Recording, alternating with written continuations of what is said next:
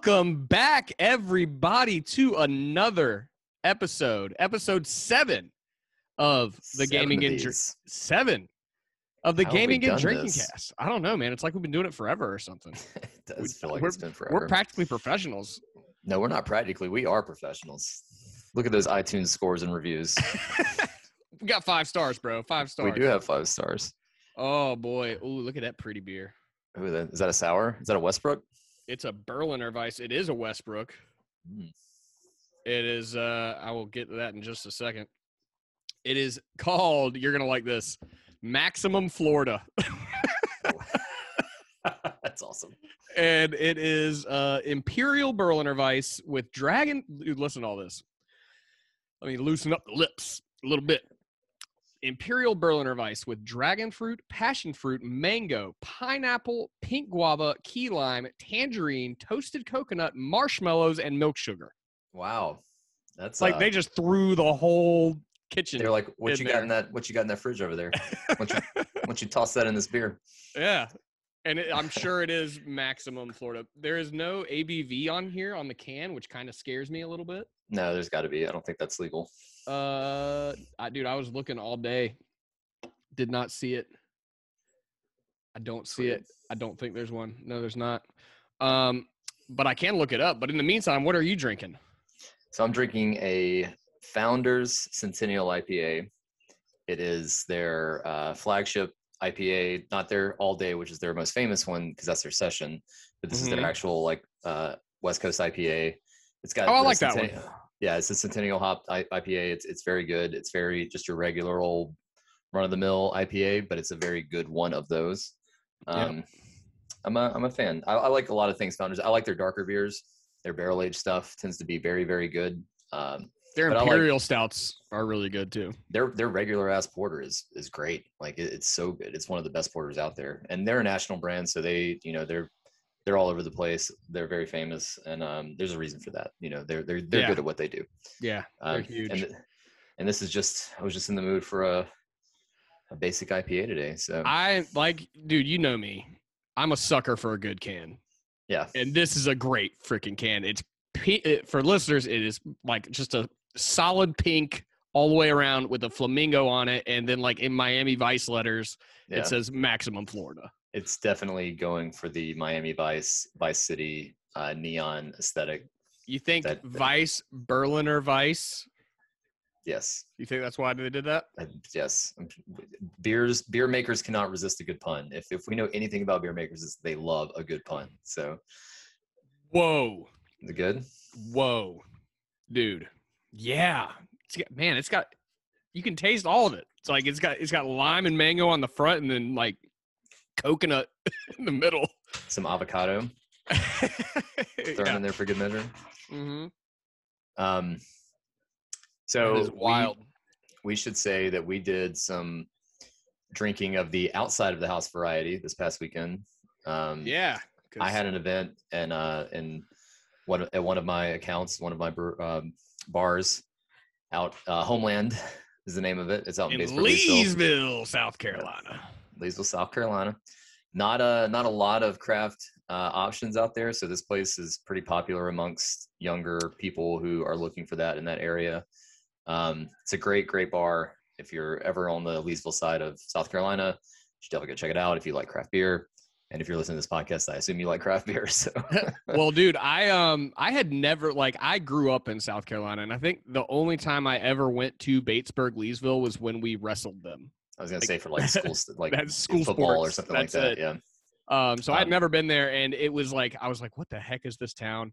And um, but that place was dope. It was Yeah, cool. It was like a it- modern, you know, craft beer bar. Like had like the LE, LCD uh, displays for the menus, and like Mhm. had a ton of crafts on tap and in bottles.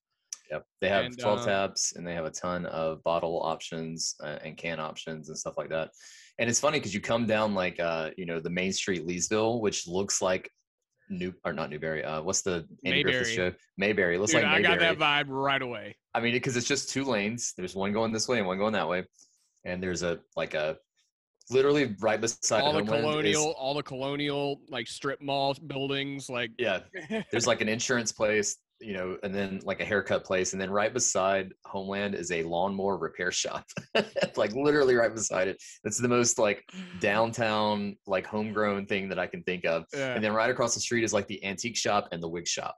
So you know you're in a downtown area when they have the antique shop and the wig shop right beside each other. oh yeah. Um, and and Homeland's just a really cool place that uh, that it, it provides a service to a crowd that probably has been neglected for years, which is like young people living out in that area that aren't necessarily like trying to drink Bud Light all the time. You know? Yes, and also wait. Speaking of young people in that area, do you know where I'm going with this? Oh yeah, the Carolina Squat truck. Dude, okay, so anybody who is familiar with the South knows that the squatted truck is a thing. North and South Carolina. Well, they call it the Carolina squat, but dude, I've seen it in Tennessee. I've seen it in Florida. I've oh yeah, I'm sure over. it's all over. I'm sure But it's all that- over. in South Carolina, they call it like in Florida, everybody called it the Florida squat. Eh, But Really? yeah, it's just Maybe maybe every state wants to claim Yeah. this shit for its own. it's This so bad. absolute Dude, it was the most squatted truck I've ever seen, and it this was one like was so, and it was an SUV, so it wasn't even like a yeah, truck truck. I think like it was a like a are. Yukon or something. Yeah, I think it was a Yukon, and it was so squatted that the front end was so high up that you like. I don't know if The there guy was been like, like, leaning his head out the he basically like would Ace have to leave- like Ace Ventura just to see. that. That's how high it was because his view would have been obstructed by the Yeah. like by the front end of his So car. Like not even. So And he had his hat like he had his hat like just sitting like loosely on the top of his head and like backwards but slightly to the side. And like me and him kind of locked eyes for a second, and I just like I just like shook my head. I was like, oh god.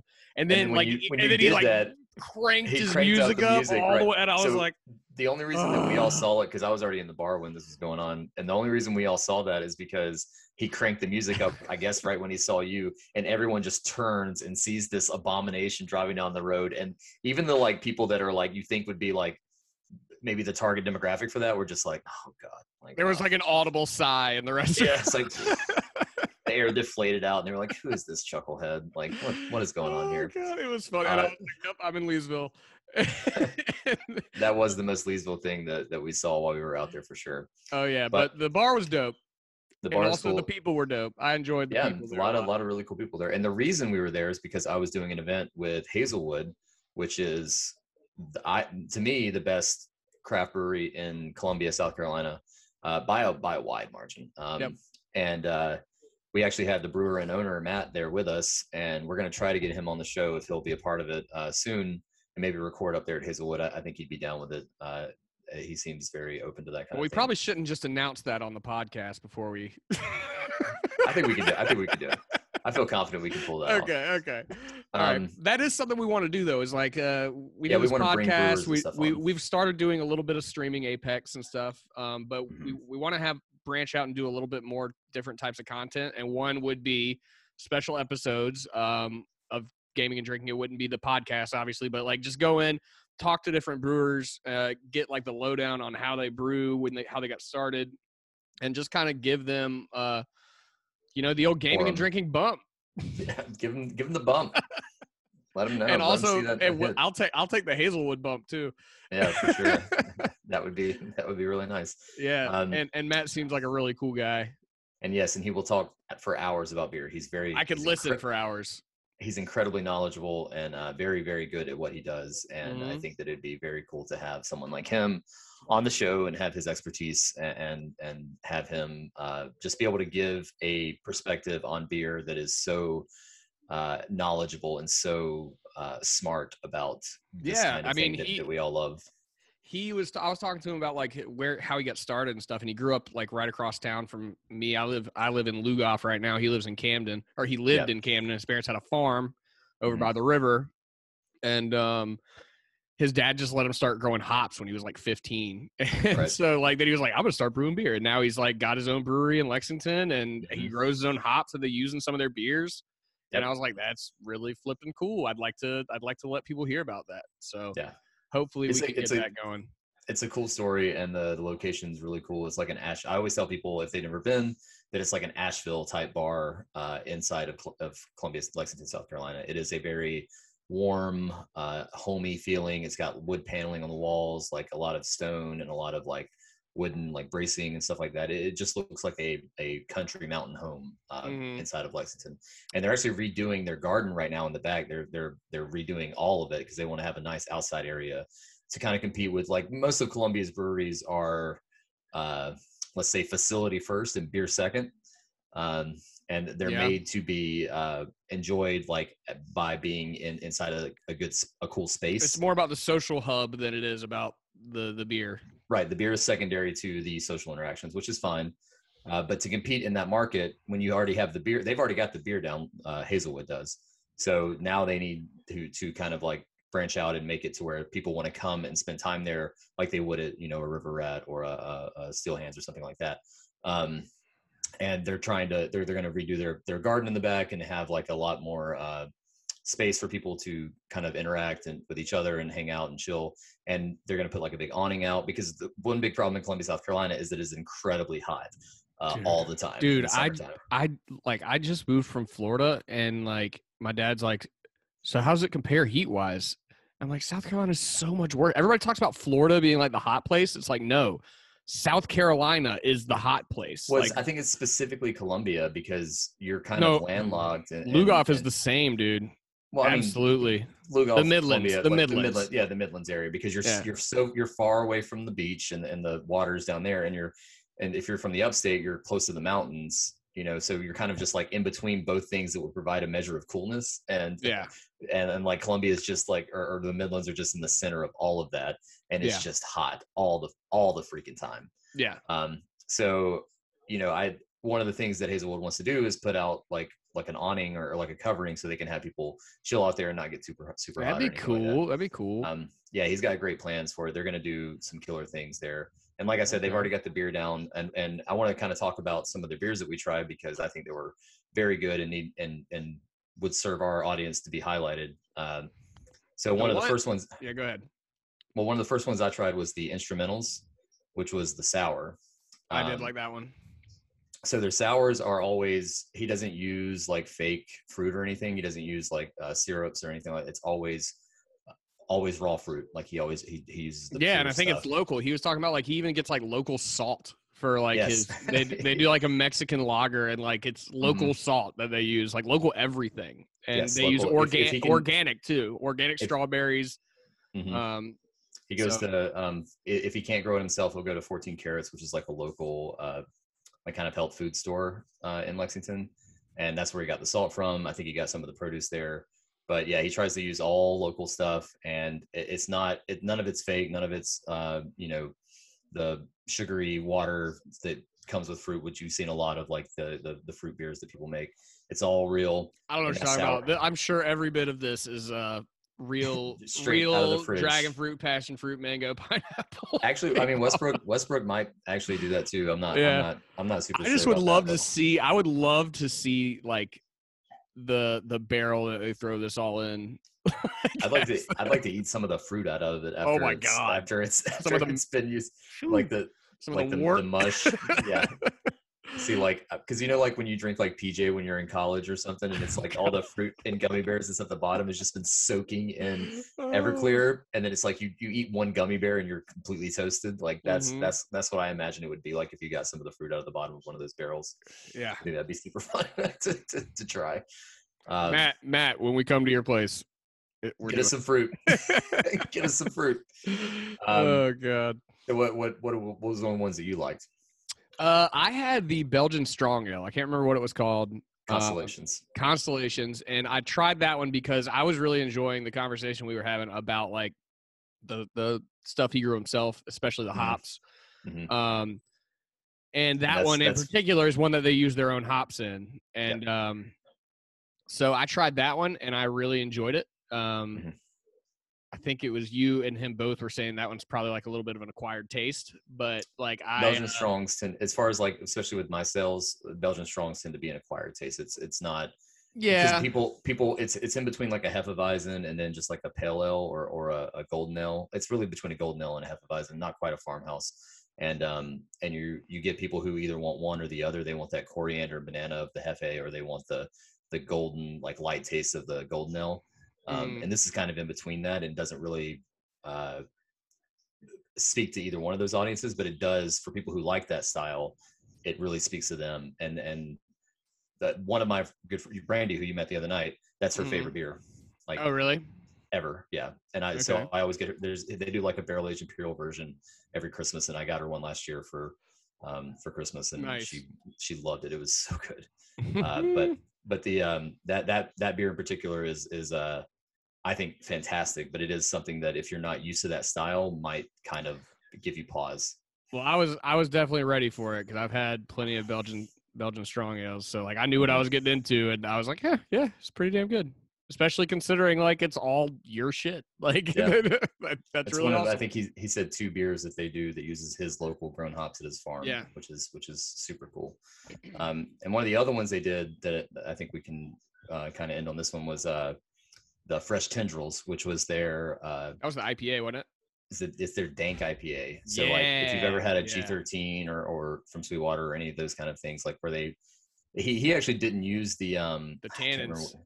Yeah, the- the- the tannins. the the stuff that gives it that strong smell that the G13 has. He uses the like whatever hop that is that gives it that. So it it smelled and tasted way to me stronger than what the G13 does, but it it also wasn't as uh like in your face potent, and it it actually tasted funkier than any of those. Um, I, yeah, I really, I really enjoyed that one. Um, Yeah, that one was great. We there, Yeah. there were people there that were like, "What is is this legal?" I had to get high. Uh, yeah, was it Amarillo? It might have been Amarillo or either Apollo. I, I couldn't remember I don't know. which which hop he's, he said it was that gave it that distinct and very strong dank smell. Oh yeah, dude. Like if everybody in that restaurant like had one of those at the same time, like someone would walk in and be like, "Who's Who's- smoking the weed?" Y'all are smoking something. oh man, but yeah, that was cool. And then um, and then uh, we also did a little bit of drinking. Speaking of River Rat, I know that was like ten minutes ago, but we uh we went and floated down the Saluda River like a couple of river rats and drank a bunch of beer and uh that was Mhm. fun. Yeah, that if you've never if you've ever been to Columbia for any extended period of time, you've probably heard about this concept of floating the river, which is basically putting in. Uh, I mean, I think they do that like everywhere. Right, but well, not I mean, if you don't have a river in your city, you don't do Yeah, it. if you don't, yeah, a lot of eh, coastal I'm, I'm cities. from I'm from Greenville, Spartanburg area, and I don't I don't remember anyone ever doing like they do it down here. Nobody Um, went up to North Carolina and floated in the mountains. I mean, maybe maybe older people, but in high school, no, no, no one did that. I, Um, did, I I did that. not not in the upstate we did. That's what I'm saying. Like in the upstate we didn't. There was no concept of that. Yeah. So it, anyway, you start at the top of this at the Saluda, and then you go down, and actually you finish where it joins up with the um the broad. the, the broad, and it becomes the Congaree. I Yeah. think. Yeah. Um, and it's it's one of the craziest parts is you can feel when the when the broad joins the Saluda because the Saluda is off of I guess Lake Murray, and yeah, the water inc- comes from the bottom of the dam, and so it's So like it's- super it's- cold water. It's incredibly cold, and then when you hit the broad, it, it literally becomes like bath water for a second, and it's such a weird like uh juxtaposition between the two. the weirdest thing about the whole thing is like so when you first get into the saluda like we put up up high and like Mm-hmm. it, you get in and the water's like 60 degrees or something like that Yeah. and um, it's super cold and you're like this sucks but because of this stupid south carolina heat by 15 minutes in you're like Not even 15, god like- i'm in this 60 like- degree water Can it be any colder, please? I would love for it to be just a little bit colder. and then and then you get to the broad and you're like damn it this water's too hot yeah, but by the time you get to the bathwater, you're like, please bring back the icy, icy cold stuff so I can cool down again because you're. It's just it, it's so hot. I mean, like we I was applying, layers I was li- yeah. applying SPF 50 all day, and would it be weird for me to take my shirt off and show the chest? uh, uh, might be a little weird. It'd be weird. Yeah, okay. Just know that there is a red lobster underneath this shirt that is like I can feel the heat radiating off radiating off my skin. I'm Like, not sure right that now. anyone needs to see any of that per se, but What? You don't think the viewers want to see my like mean, lobster skin? listen, you can do if you want to make this uh uh 17 restricted and or maybe started you could this could be this could this could be the prom- the premiere of your OnlyFans. this could be the start of your OnlyFans. Onlyfans.com slash gaming. if you if you if you want if you want exclusive content like this where people are taking their shirt off and showing lobster skin, go to onlyfans.com slash gaming and drinking. Oh my god, that's great. Oh man. Yeah, Um, speaking speaking of redneck stuff in the river and lobster Uh-huh. skin. Um me, dude, back in the day when I was a kid, um like I said, I grew up here in Lugoff, South Carolina. There's not a whole lot going on here. Um No, one of my favorite one of my favorite pastimes was I would go down to the creek with my friends, Mhm, which was a runoff creek, mhm. and catch crawfish and eat them. That's not where I thought this was going, but Yeah, there was a ton just of raw crawfish. ass crawfish, like right out of the No, creek? no, no, no, no. We would start a fire and then we'd we'd cook them Oh, okay. out in the woods like a bunch of hillbillies. I got to tell you, I am from South Carolina and I am not a big crawfish person. I love shrimp. I love lobster. I love a lot of the crustacean families out there, but I do not like crawfish. I love reason. crawfish. Send me to that crawfish festival, dude. I'm all about it. Like, give me a bucket with some Have you ever crawfish been in there? it. Oh yeah, It's, oh yeah. You, you go and they give you just like a big and it's giant. just people like ripping into them, and it's Oh. and everyone's like all dirty because they've got the hot sauce and stuff all over their Oh, faces, and so I'm like, good. oh, this is not. mm, I don't want to be here anymore. If you're st- vegan, not my place. you might want to change the channel. I'm not, I'm not vegan, but I, I I can't get down with with the with the the mutilation of the crawfish. Like, cause they're all they, they're all like fully. It's not like shrimp where they they have the heads and stuff cut off. Like these are full on like, you know. Oh, dude, you got to suck the brains out. Well, it- so gross. That's what you got to do. It's crawfish. oh God! Come on, bro. What a ter- what a terrible terminology too. You got to suck the brains out. got to suck the head. I, yeah, I know exactly. Still wiggling too. Is that better? You got to suck the head. That's again. Go to uh, onlyfans.com slash gaming and drinking if you want to see the head being sucked. Crawfish skin and head sucking. That's a different channel. It's our other. That's our other launch that we're gonna to look forward to that later on in the year. Oh my We're launching God. a different IP. Okay, let's get into this, dude. All right, so let's get all right. There's more to come with all that, but uh let's take let's talk about some games. How far into it we haven't talked about? This is our longest uh, chit chat. I don't know, maybe, maybe. But we've got Um, there's, there's a lot to go through this week, man. There is Like, a lot to go through. The news just won't quit. We can kind of rapid fire some of this stuff. I feel like because it, this has been out in the world for a, a- like a week and a half. Yeah, now, we're we're dude. This got announced literally the day after we recorded our right. last Of one. course it did. Um, Um, the Switch OLED model uh, is coming. We got a Switch OLED model coming, and Mhm. um, like when they first announced it, I was like, "Ooh, that sounds awesome! Can't wait!" But then, like, the more that I read into it, and the more that like I see it, the more I'm like, "This kind of is like just there's nothing to it except for the OLED bigger screen. That's That's it." literally what it is. The internals are exactly the same. I will say that the bigger screen, along with the OLED, makes me curious about it in a way that I wouldn't be because I do play mine handheld a lot. Um, Mm-hmm. But without the internals being upgraded at all, I still feel like there's something to the rumors earlier in the year that they're going to do some kind of 4K application, some kind of like you know uh, upgrade to make it to where games run better, smoother, 60 frames, something like that. Like that was definitely the rumor leading up to this stuff. So the fact that it's just the OLED screen makes me think there's going to be a revision further down the road. Maybe when they, st- I think that this might be kind of like a baton pass in between, like just to just a kind of a carryover while this crazy like chip shortages The chip shortage, You're right? Exactly, which makes So, me not like- want to jump into it because I feel like they're going to do an OLED model with a 4K capabilities, like maybe next in 2022. You Yeah. know? on. But Because- there are because- there. The, I will say there is one other thing to be excited about with this thing. A kickstand, the kickstand. Yes, yes, yes, Dude, Yes, so I've literally I've broken my kickstand off of my Switch. I've broken two of them. I got one. I broke the original one, of course, because it was a piece of shit, and then I I've bought- still I- got my first Switch, and I broke it off, but I was able to snap it back in. Well, yeah, yeah, that's what I mean. Mine eventually I lost it because it kept falling off, and then I bought one of the. You can buy a replacement one from like Amazon that's metal and like sticks in really nicely. And I still Mm. because I like to like try to if I'm laying in bed or, or have it like propped up somewhere, I want to put it like somewhere where I can keep it, you know, level. Why don't you just keep the Joy Cons on it and play it? Because my hands start to hurt after a while. If I'm laying in bed, I'm tired. You know, I don't want to do all Oh, somebody get Hello, Travis. Bart. Some, pi- No, what you do is you set it on a pillow. You set the whole thing on a pillow. No, I've done it. So then I'll take the Joy Cons off. But to see if I had a kickstand, I wouldn't have to set it on a pillow. I could just set it down. Mm-hmm. If I had a kickstand that worked. And then if you look at this new model's kickstand, you're like, how did they not think of that the first fucking time? Like, why did you not lead with that? Because it makes so much more sense. They should call this. it- They should call this the the Nintendo Switch kickstand did- model. instead of OLED. I thought you were going to say they should call this the Nintendo Switch. Why didn't you think of this the first fucking time model? Because that also could be the name of it. Because Yeah. also there's there's the the wired LAN port, um, Yeah. which, Which, duh. seems like a no fucking brainer to me. But Duh.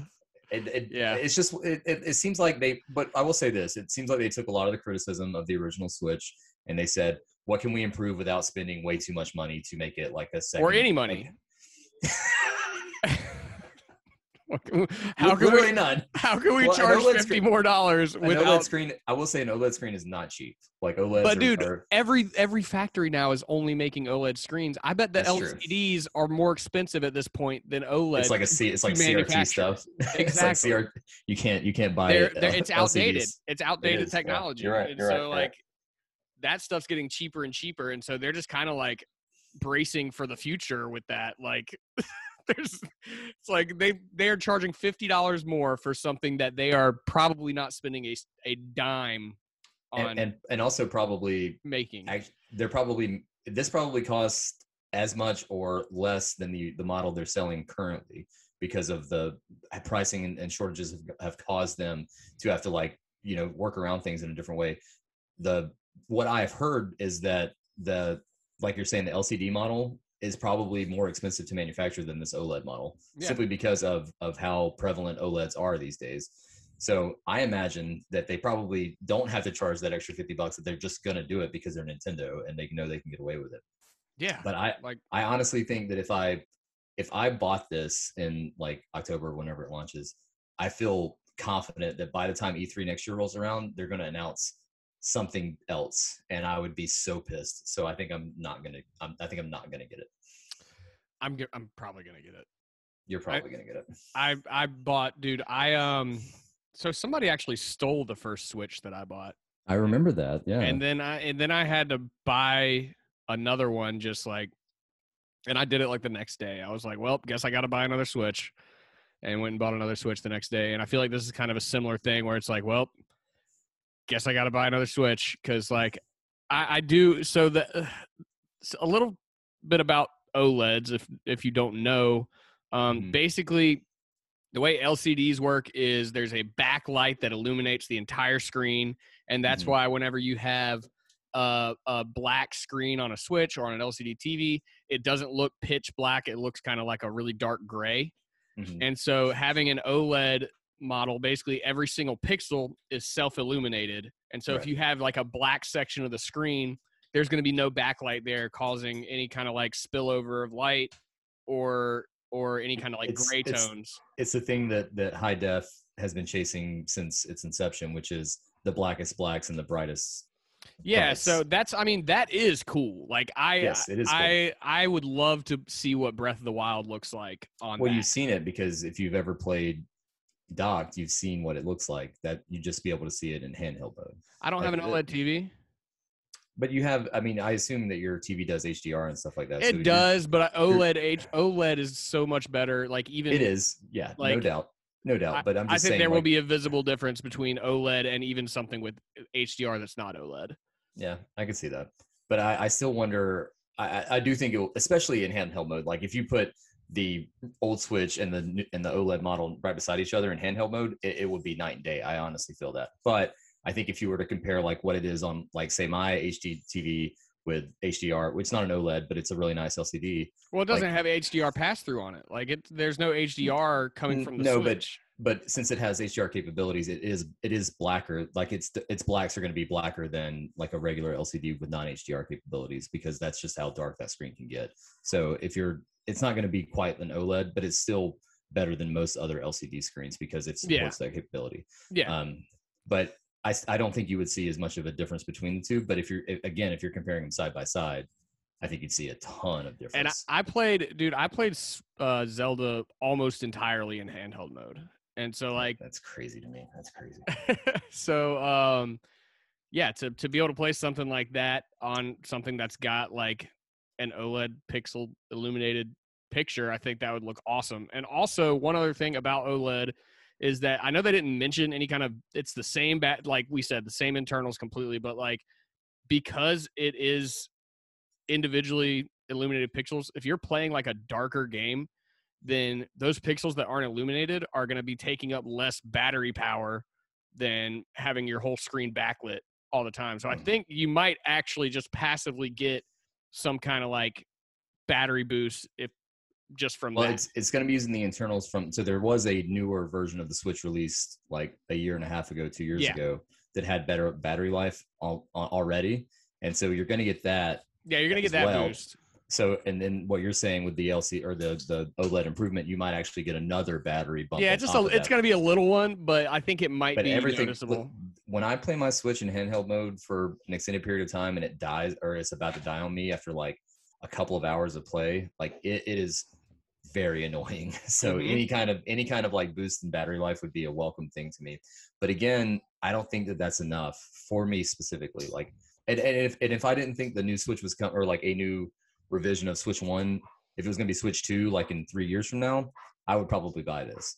But I still believe that there's going to be some kind of upgrade in the next year or so for the the, the current like Yeah. Switch One. So I Yeah, there- like there it's, will. it's like it's like the DS. uh, Remember when the so the DS had like six models. and- Dude, that's and what Nintendo does. Yeah, like think about it with the DS, and then the 3DS, and then like the, the That's what I meant. The 3DS. That- yeah, the so, like, 3DS XL, then the new 3DS XL. Like it's and and it's then the just 2D, all these the tiny 2DS, little and the 2DS XL. yeah. So it's all and like that's basically the 2DS is the Switch Lite of the DS models.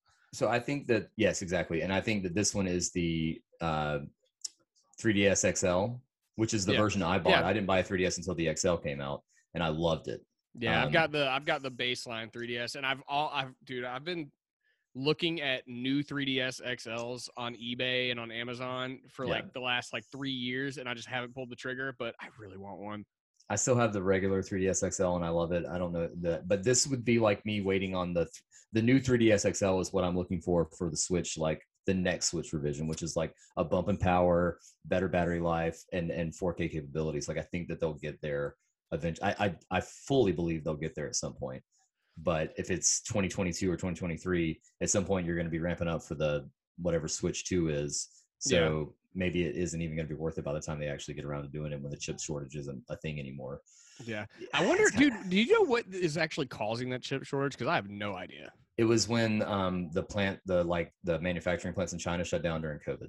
Uh, So okay. they weren't able to keep making processors. So now, because of the backlog of you know, however long the factories shut down, I don't know how long they were shut down, but however long that was, or or like had decreased staff for a little while, you know, like all that kind of thing, they just haven't been able to ramp up production in a way that that is satisfying all the needs. And also, you got to think about how many like not just we heard about switches and, and playstations and all that like during covid all of the sales of like personal electronics went up a ton because people knew they were going to be stuck inside for a long time so they started buying stuff like that so New manufacturing phones, went new- down, demand went up, and now we're just Yep. in this shit Yep. storm afterwards. yep and i, I Okay. we'll, we'll get back to it you know eventually like everything tapers out given enough time but um right now we're I think we're probably, I- of- dude. I think we're several years away from it being back to normal with that. I think we're a year away from it or, or so. I think because what I think is going to end up happening is that people are going to uh, buy older stuff. So like the people that want like people are impatient. So if you wanted like a say a Switch or something, you're gonna when the OLED model comes out, you're gonna go buy an old Switch that you can get for cheap from GameStop or something like that. Or you're gonna buy an iPhone that you that like an iPhone 11 instead of like the brand new iPhone that, that's coming out if it's really hard to find. And you've seen this now with PlayStation 4s. PlayStation 4s are impossible to find right now. I don't know if you knew this or not, but Nope. yeah, PlayStation 4s are like really, really hard to find right now because everyone wants to play. They people want to play games, and there's not really a lot of PS5 exclusives. So people are hearing about games and stuff that have maybe Dude, if you haven't played a PS, all right, I know that our audience, for the most part, probably has a PS4. But if you don't have a PS4 and you have not played a PS4 and you can find a PS4, get yourself a PS4. Yeah, Just do yourself that favor. then and that's also causing the price of PS4s to go up, which is it's crazy. I mean, we live in a really weird time right now. Like the it's, world it's sucks. Yeah, and, and I I hope that by the time Christmas comes around, you know, when people are trying to buy stuff for their their their kids and stuff, that you can buy just like go into a store and buy a PS4 or or even a PS5. But I, I highly doubt that's going to be the case. Yeah. And then the, the other thing that sucks about this is that this OLED model is probably going to cause another like fake scarcity like we have with the PS5. And Well, Nintendo is impossible to find. notorious for Yeah. doing that. They have literally just like not shipped out warehouses before and just let the people go crazy. yeah, They've sucks. they've that's a fact. They have done that, and it caused. uh, They're just a notoriously bad about fake scarcity. Um, like there was one thing. Actually, this is this is a totally. I mean, it's still Nintendo. Uh, last year or no, was the 20 35th anniversary for Mario this year? That was it was this year, or it was it was 2020, okay. which is not this year. Yeah, but yeah. So it's 2020. So Yes. um, whenever it was they last year, but it feels like this year. I've bought like every Mario game ever, pretty much. And um, whenever that 35th anniversary came out, there was a pin set. There was like an enamel pin set that, like, if you went to Mario35.com and did like these challenges, it was Yes, like I you, remember you can that. get I this. remember You can get this pin set, and I did it, but I didn't claim the pins for like a week. And then I went back and tried to claim them, and they were like, "Oh, sorry, they're all gone." In in like the span of a week, and I was like, "What the heck is that?" Like, you got to be kidding me. You there? Yeah. okay. I didn't know if you were going to do anything else after that. Like, no, no. It's, it's- just like it's just that's the kind of crap they do, man. It's like they did this huge announcement and was like, "Hey, go get your pin set," and then like one week later, I couldn't get the pin set, and I and I've literally bought every Mario game that's ever existed and celebrated this event. they do those kinds of dumb like like you said they, they manufacture scarcity and things like that but they do these dumb like contests like what you're talking about with the pins and stuff where to the point where like wario 64 is tweeting about it and being like all right if you need these pins you got to do this and this tonight to do this and like before they all run out before you can't get them anymore and it's like why do that when you could just like release it the regular way or Yeah, or like it's an enamel pin set, dude. They could make so many of those. or like why why not let mario 35th anniversary just be available to buy forever Yeah, I am. Uh, I am. I am the guy that bought two copies of that. You are the and you're part of the problem so but here's the other thing about that is that that collection was not very good the games are great but the the like actual remastering of them was pretty bad There wasn't a So- remastering. they need to pull that do it right and then re-release it that's a release in perpetuity which is like you can buy this at any time you know um i hope I think what they that, I think they'll release those games individually as remasters and probably charge the same amount of money that they it'd charge be for. 20 it'd be 20 all No, they would charge the full amount for No every way. single forty dollars. Forty dollars, I think, for each one. God, that would be so, that'd be very Nintendo, but also very stupid. Um, because I ain't paying forty dollars for Mario Sunshine. I don't give a I don't give a, a good gosh darn. I'm not paying that much for Mario. A good Sunshine. gosh darn about none of them Mario sunshines. don't give me that sh- that that stubble up. Oh, one right. last one last thing about the new Switch. Uh huh. All right, I know the OLED's not doing it for you. Uh, I know the kickstand isn't doing it for you. What about the fact that it's white? Uh, as somebody who owns a PS5 and a white controller, I can tell you that that sucks. it's dirty too easy. It's it was not just it gets dirty, it gets dusty. Um, there's a reason why white hasn't been the default since 2005 when the Xbox 360 released. Literally every other con- console that Xbox and Sony has done since that 2005 release has been black or some darker shade. Like nobody does white consoles anymore, and there's a reason for that because they get dusty and dirty in a way that is very noticeable. Uh, even if you clean them a bunch, it's just it's hard to But like that if you white get a dock- scratch on it. White dock looks. I nice. think it looks. I think it looks very nice. I'm not gonna say. I think the PS5 looks nice, but I, wish it were black. No, the, the PS5 looks like trash, I don't think that that's true at all. But dude. It, it looks like a. Never mind. a space router. We'll I can see that. why people. I can see people's criticism. I think it looks cool because I think it looks different and not like you know every other thing that's been released for the past 15 years. But um, I, I do think this. I think the OLED model looks good, and I think the the new Joy Cons look good. But guess what? They're still the same old Joy Cons, and the Joy Con is a terrible, terrible controller. Um, and I, Ooh, I, yeah, shots fired, but they're valid. I mean, they, it's they, it is like I, I if I can, play I have Joy-Con with- drift. I bought like three sets of Joy-Cons, and I get Joy-Con drift two. on every single I've one only, of them. I've only got one. One of them has Joy-Con drift. My other ones do not. But like, it, I if I can play, I can't play like platformer side scrollers with in like um handheld mode because the the D-pad is is just the worst thing on. It's not even a D. It's four Oh, you don't? Okay, you use the D-pad for all side scrollers. Yeah, I'm, I'm a real gamer.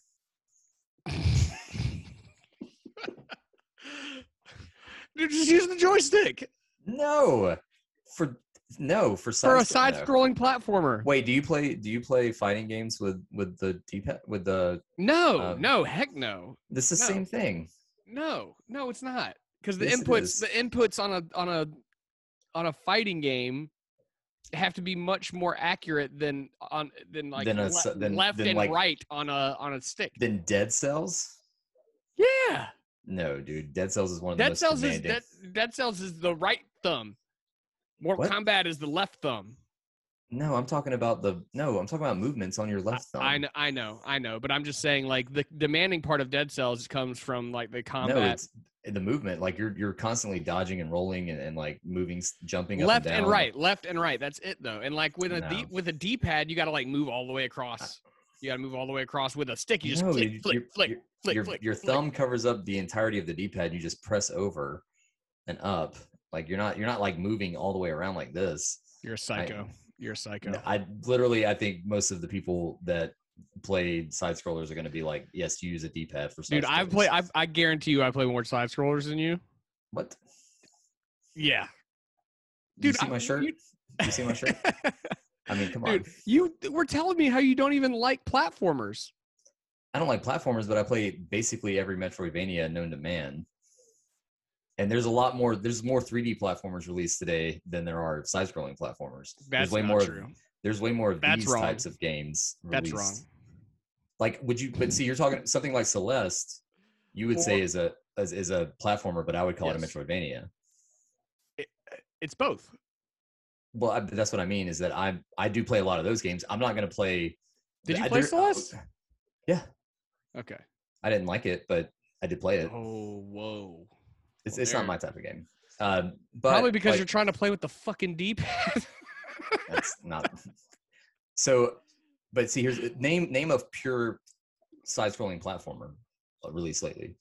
I can't think of a single one that isn't like a Metroidvania or something like that. Ori. That's a Metroid. That is 100 percent a Metroidvania. One 100. percent That's literally the definition of a Metroidvania. I, I, but it is a platformer. It is a Yes, platformer. in the same in the same way that that most of these types of games are. And I guess what? When I play that on my PC, I'm using the D-pad on the PS4 controller. I thought you were about to say you're using WASD, and I was about to reach through the No, Computer and not. I if strangle it's- you. If it's a console style game on the PC, I'm definitely using a controller. I do not. I don't like mouse and keyboard. Good man. controls. Good man. All right, For- we'll save this gentleman's duel for another time. I I could bust out the white glove right now. All right, so that's enough about the Switch. Um, what other? Actually, let's take a quick break because I need another beer. What do you say? That sounds good. All right, And we'll take. knock, we'll knock out the state of play stuff and, and Yeah, uh, there- the, there the was- rest of the news and and, and, and yeah, we'll get through get this and game. for show for show. All right, we'll be right back with more booze and games.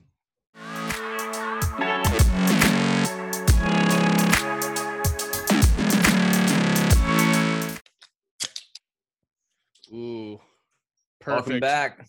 Welcome back, everybody, to the Gaming and Drinking Cast with your hosts, Travis Casey and me, Adam Gogan. We should we should probably start with our names from. Uh, we we forgot to do that at the beginning of this We episode. we do that every week. I feel like. yeah, no, we always forget. To, we forget to start with it. We assume that everybody knows us really well. no like we one, know no one ourselves. knows us. No one knows us. Yeah, my name's Um, Adam, by the way. Nice to meet you guys. Oh, Yeah, and I'm I'm Travis. And the douche.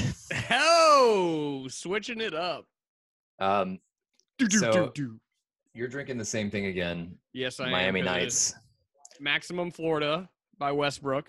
It is a Imperial Berliner Weiss with dragon fruit, passion fruit, mango, pineapple, pink guava key lime, tangerine, coconut, marshmallows, and milk sugar. I love milk sugar. now coming to the next, coming to the stage next, Brandy, No, it's got to be brandy. It's got to be like Candy. There you go. Candy Lane. Candy cane. Whoa, Um, where's Candy Cane? I am drinking a new dragon or new dragon, New Holland Dragon's Milk, Oh Lord, All which is a barrel aged stout. It is delicious. it's like thirteen percent too, isn't it? It's eleven percent. Mm. Um, it's only twelve ounces though, so it's not gonna hurt me. Um, this beer is great. It's another national brand for us, and uh, it's it, it it it's Dragon's Milk. They've been doing it forever. They've been a craft brewery for since before craft breweries were a thing, and uh, they're still going strong. So if you like More power to them.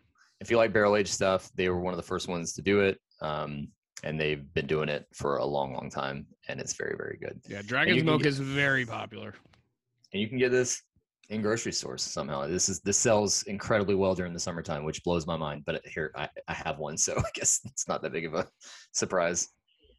Yeah, I kind of don't like hold fast to the whole like you don't drink dark beers in the summer, you don't drink light beers in the winter. It's more. I'm I think it's. I think it's more that, especially in like Columbia heat, the last thing you want is like a big, thick stout. You know, you Oh, want something fruity and sugary. I always like it thick. Mhm. When it- especially when it's going down your throat.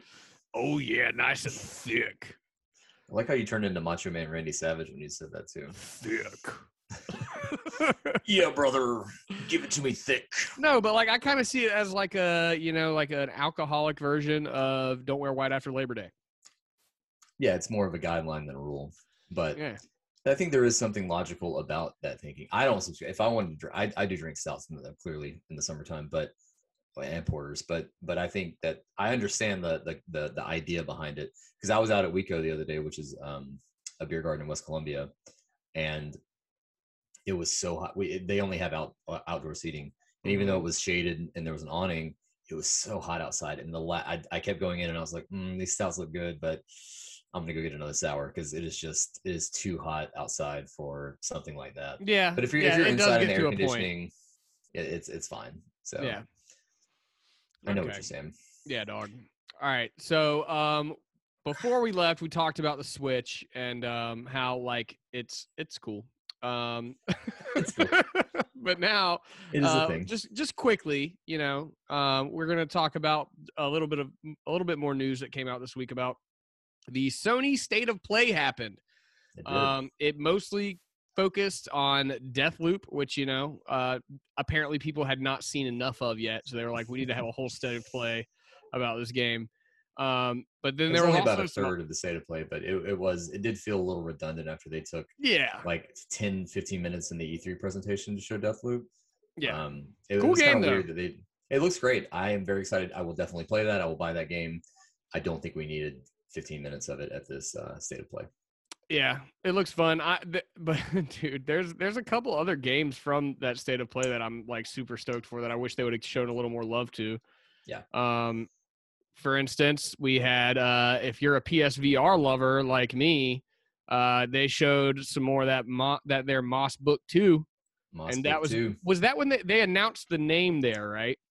I book 2. They might have announced the name, um, but we knew that there was another Moss coming. For But I don't think they announced the name Book Two yet. I think they just announced the name Book Two. What an exciting announcement! Yeah, Moss Yeah, Book, Book Two. Two. That's a great name. That's a great name because, like you know, Yeah, it's it all, unfolds like it's all book. about I- the I mean, I get it, it's the story and the, the hero and all. I wasn't the I, I liked Moss just fine. I didn't like it as much as Astrobot or some of the other VR games, but and I never I enjoyed it. Moss. It's a it is a very heartfelt adventure. It's a very good looking, cool game too. Um, yes. but something about the like diorama style controls just never clicked with me the way that like Astrobot did. hmm Astrobot to me felt like Mario 64 as a PlayStation game, and and like a because like, remember the first time you played Mario 64, and it was like this mind blowing thing where you're like panning the camera around and like you're able to, to look in every direction. And with like with Astrobot, the, ori- the You remember that noise whenever you would press the C button? yeah you couldn't when like Laku would come down and be like, "Don't do that." Yeah. um but like astrobot felt like a very new experience you know like it, it was like you could like peek around cor- like you turn your camera your head in a certain way your, your head because that's your head's the camera and Yeah. you like would peek around corners and stuff and see things like secrets and stuff it just felt like a super cool thing and moss had a little bit of that but it wasn't as fun to me like No, I Astrobot was pure store, fun. the yeah, Astrobot was pure fun. Moss was more of a story, mhm, which I I do um I enjoy a good story and it was like I said it was super heartfelt and earnest. mhm. Um and I really dug the characters in Moss. I, I I connected on a level with those characters that I definitely didn't with Astrobot. right Um but the Oh, yeah, gameplay, sure. the mechanics of Astrobot, like you can't beat them. But right exactly like yeah so i'm super stoked for moss book 2 what else do we what else was there so Um, for me the big one was Jett the far shore which is uh the new Superbrothers game if you ever played sword and Sworcery or i can't remember the other game they did but they they they did sword and Sworcery on the iphone a long time ago and that game like basically that was fun changed how I thought about games on a phone could be. Like it was just so the music was incredible. The the gameplay the gameplay was like a you know primitive side scrolling type thing, but the artwork was amazing. And like they've got that same type of style, but done with a bigger budget with Sony's money behind it. Um, Mhm. in this game, and it looks the gameplay. I don't know if you watched any of the gameplay stuff, but it looks awesome. Uh, i'm actually i'm actually oh yeah this one dude it reminded me some of that like f- first beginning gameplay what was the game that came out last year where like um all the movement was done with like an arrow that you shot at like the little nodes like you would run around the field and that's not out yet.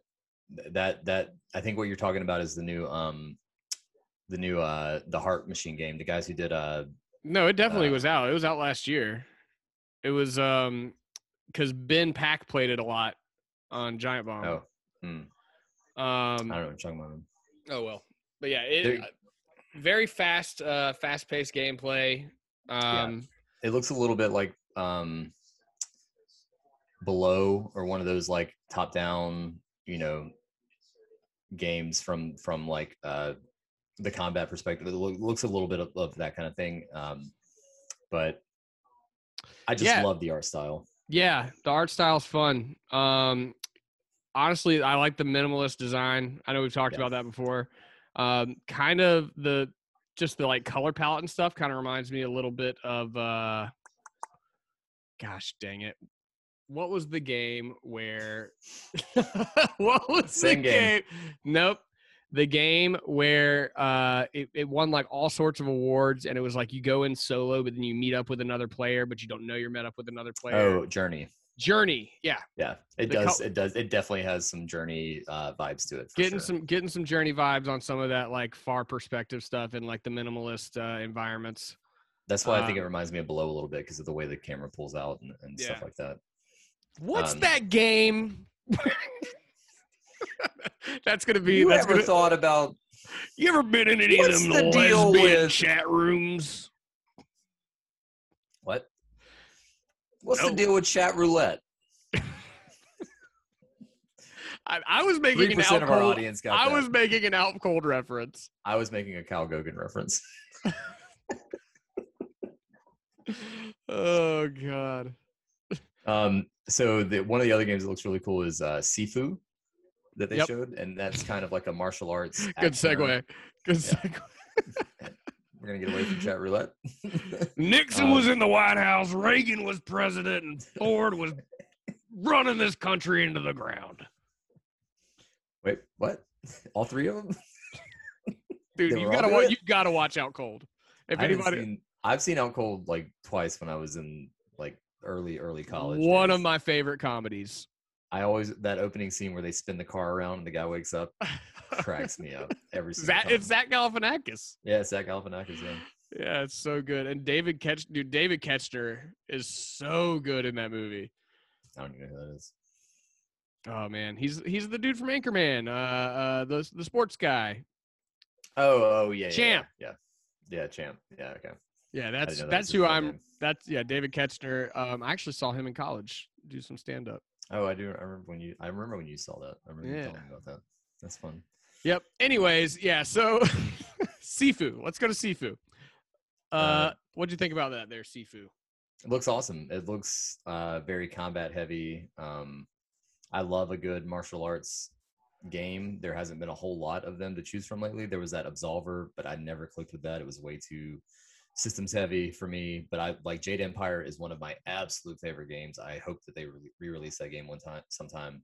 Um, Never played Jade Empire. Oh, it's so fucking good. Ah, it's so the combat is incredible, and it also has like a Bioware story on top of it. it it's just such a great game. It's probably uh, what people would call problematic now because of the like Asian stereotypes and stuff, because it's made by a bunch of white Dude, guys in America. But I'll be honest, I'm looking at this Sifu right now, and you know what it kind of reminds me of is Sleeping Dogs. Mhm. Like Sleeping also Dogs. lo- I love like, Sleeping Dogs. that's I a great game. I platinumed that game. I loved it so much. I- Wait, wasn't it- com- Wasn't it only on Xbox? no, I, I have I have it on PS4. Oh, I thought it was only on Xbox. I played it on Xbox. they did it a definitive definitive edition on. Oh PS4. yeah, that's right. Well, Yeah, yeah, that was way after it first came out, though, right? Oh yeah, yeah. I, I didn't. I, I think I played it on Xbox too. I think I replayed it on PS4 and Platinum. Such an awesome game, though. But dude, the- yeah, this That- Sifu looks sick. the I love Hong Kong action movies. So Same. uh, the the the way the it's just like in Sleeping Dogs with the way that if you can make a game look cinematic in the way that a Hong Kong action movie does, then you've got me hook, line, and sinker. Like I'm there from day one. Fun fact: Me and Travis both took a Hong Kong cinema course in college. Wait, you took that class too? Yeah, we've know that. talked about this before. You had Steimer? Yeah, I didn't know that. Yeah. that's awesome. I loved that class. that was so good. Yes. So much Jackie Chan, dude. a lot of Jackie Chan, a lot of stuff that that that that, that I had already seen before, but getting able Mhm. to talk about it was like really cool, and a lot of Donnie Yen, a lot of Donnie Yen. Um, Yeah. Yeah, that that class is great, and a lot of stuff that I'd never even thought of, like a lot of early Hong Kong cinema and and, and stuff like that. Um, yeah, I didn't know you took that. That's great. Dude, What we if- have if- literally had that conversation. Were we drunk? Probably. Yeah, that's fine.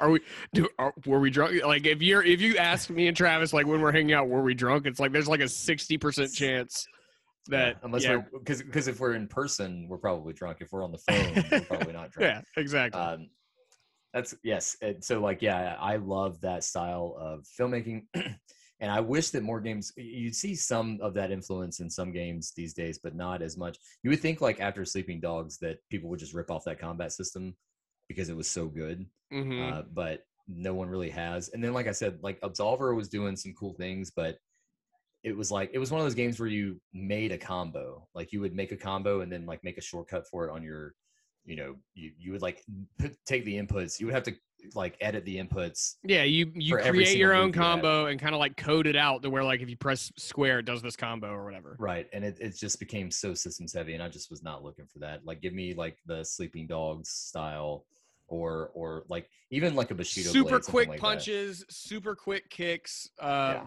really just makes you feel like a like a bat hong or, or the- kong badass. What was that john woo um chow yun fat game from the 360 game yeah no uh stranglehold do you remember that no it was so it was very John Woo uh inspired. It like to the point where you would like there would be like trolley carts like laying at, at, like in the middle of like an arena and you would like slide on them and pull out two pistols and, and then you would go to slow mo and you would shoot across the map. It wasn't a great game, nice but it had very cool like concepts and stuff. good references yeah. Uh, but this was and it was I think it was actually called John Woo's Stranglehold. So um okay it was it, it, Okay. it was a good concept and and I love Chow Yun Fat, so it was it was cool to see him in a video game, but um didn't, Okay. didn't quite have the impact that like Sleeping Dogs was a better version of that kind of game that they Yeah. were trying to do anyway. Man, Uh, gosh, they should do more sleeping dogs. Didn't I think? I think the Sleeping rights. I think the the reason. I think it's like some rights situation. Like I, I, I don't think it was holder. very successful.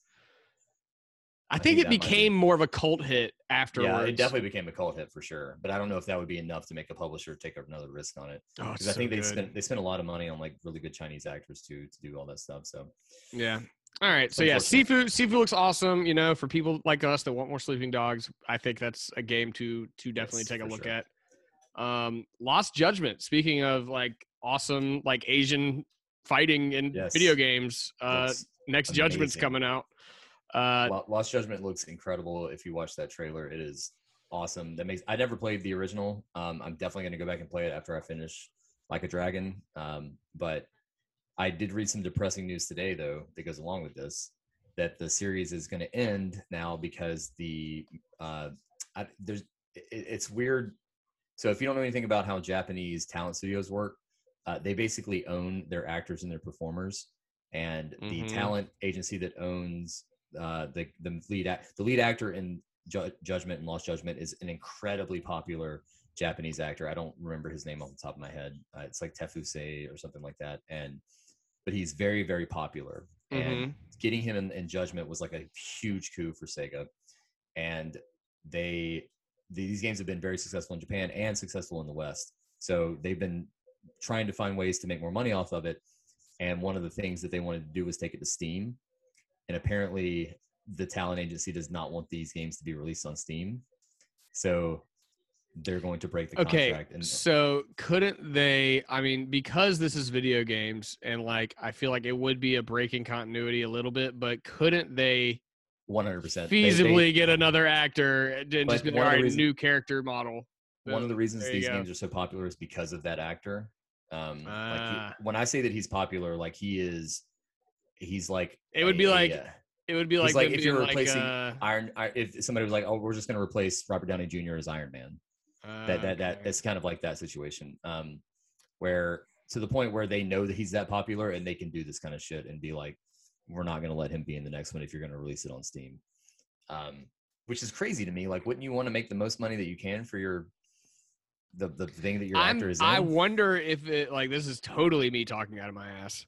Um, but I wonder if it would have anything to do with the fact that games on Steam get modded to hell. It's 100. Uh, Jeff Grubb said that it's like th- they could put him in like all kinds of compromising positions. and, Exactly. They could do you know, things with like that, actor that like you don't want You to don't be want done to that want- actor Right. if you're that- the that- talent that is- agency. that's probably the bigger concern, but like, Still, yeah, that sucks, dude.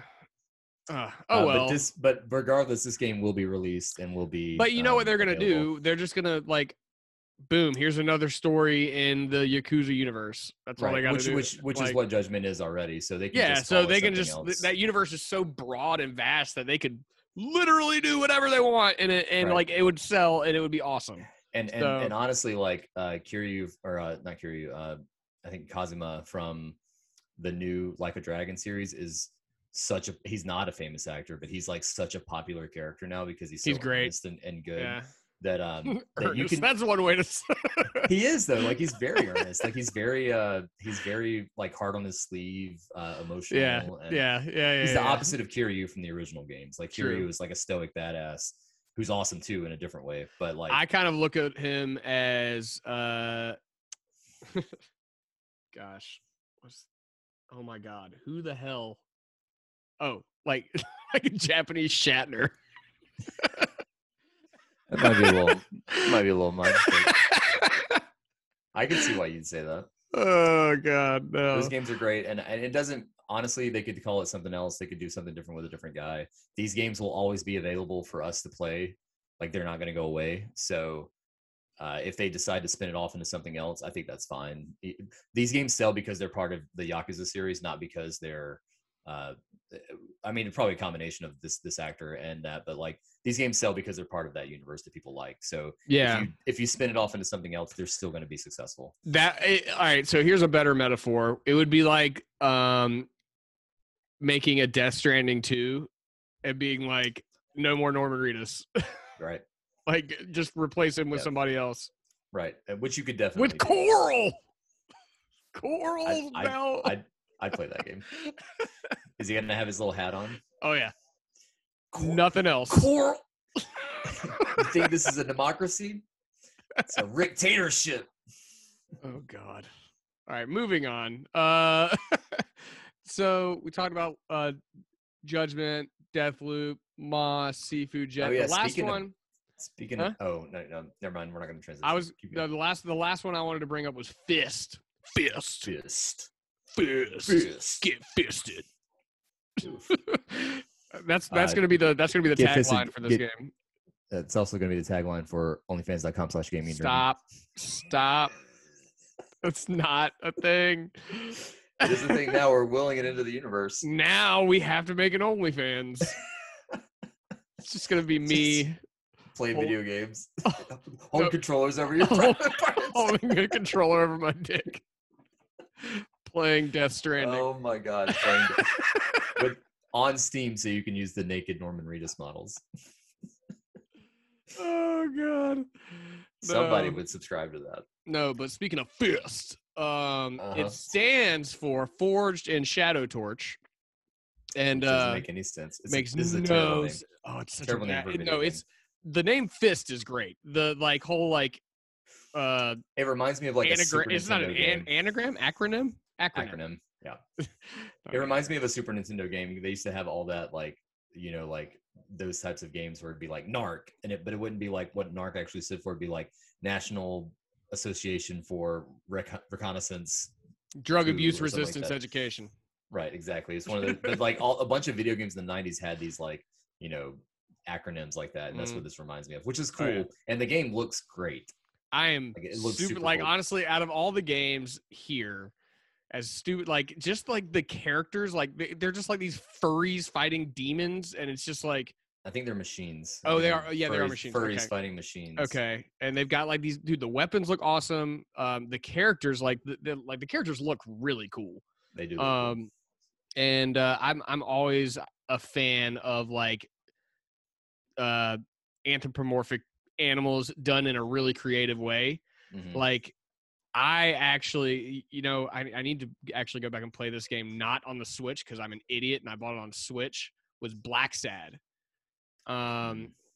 like i really like the way they did the characters in that it's it's really reminiscent to me of this fist fist game That's how it has to be pronounced. It's legally in the contract. You have to pronounce it as fist. Um yeah so the the character models look great the the fighting looks fun travis is going to play it with the d-pad um Absolutely.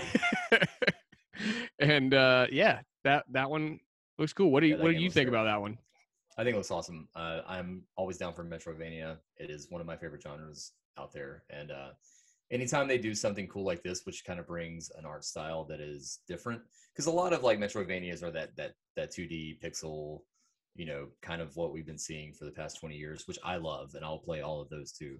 But this Mhm. looks a little different. It looks a little more modern in 3D, and um, it looks super refined that's that Yeah. i think that's a good word for it is It's- yeah, like refined art style yeah and they they definitely have an aesthetic that they have uh, chosen and they're going for it like i'm not a big furry guy i'm not a big anthropomorphic person unless it's teenage mutant ninja turtles but uh but this game does look super cool and i will definitely play it when it comes out and i think that the combat the, thing about 3d like metroidvania type games is that most of the combat can be samey after a while and it, it, it took like if you play ori volume one versus ori volume two they're like night and day video games, right? Like because the combat was so improved. yeah So the, the game- combat in ori 1 was super one note hmm and then in ori 2 they just like here's an explosion of abilities Yeah, and they Go give you have fun. abilities like every like thirty seconds at Yeah. the beginning, and it, it, it's awesome. And I think that that style, th- this game looks like it's going to do that kind of thing, where there's going to be a lot of combat options and stuff like that. So I'm excited to see what they do. Uh, I think it looks it, looks it looks really cool, and I'm glad Sony is is is like dipping their toes into this because I feel like this game would like thrive on the Switch or something like that. But this is something that Sony looks like they're putting some stuff behind. do you know what studio is making that game let me have see no idea. fist oh god i feel like i shouldn't be googling this Fit, what studio is making Fist? It's game. Yikes. Uh, let me find out that developer real quick. Developer. I think I have it right. I can pull it up real quick. There we go. Um, let's see. Not first. Damn you. Ti ga- Ti Games. Ti Games. Travelers International. Yeah. I just made that up. Those Uh, TT because TT is Travelers Tales. Uh, but I don't know Ti what TI is. Games. I don't think they. I don't know if they've done any I don't other. remember, I don't remember anyone saying when they showed this trailer. I don't remember people being. They like, "Oh, did- is the they did- Ancient Amuletor VR. Amuletor. A- Amuletor. A M U L A M U L E T O R. Amuletor. Ancient Amuletor. Never even heard of it. Uh, but Fist, Fist seems way cooler than uh Ancient Amuletor, I think. But seem cool. yeah, actually, some of that combat kind of reminded me of Ori. Speaking of that, Yeah, like the that's what I the, the I think that's what I thought. hammer, the hammer that he had, like in the whip and the arrows, like it was very Ori looking, just in a way flashier way. Yeah, that's. I think that's why I went to that because it reminded me of of Ori and the Will of the Wisps. hmm Um, so kind of tangential to this, not not exactly in the. Um, this was revealed at E three, or not E three at um. Oh no, it was E three. It was at the. I don't remember where did they reveal the Death Stranding thing. Oh, Summer That was E three That was Summer Games. Yeah, Fest, yeah, same Um, week. yeah, yeah. Um, so not part of the state of play, but tangentially related because it's on Sony's PS5. Is uh, Death Stranding director's cut, and Kojima. So this has been a thing that people made fun of when it first came out because they were like, "How can there be a director's cut of a game that clearly had no editor?" and uh, which is valid.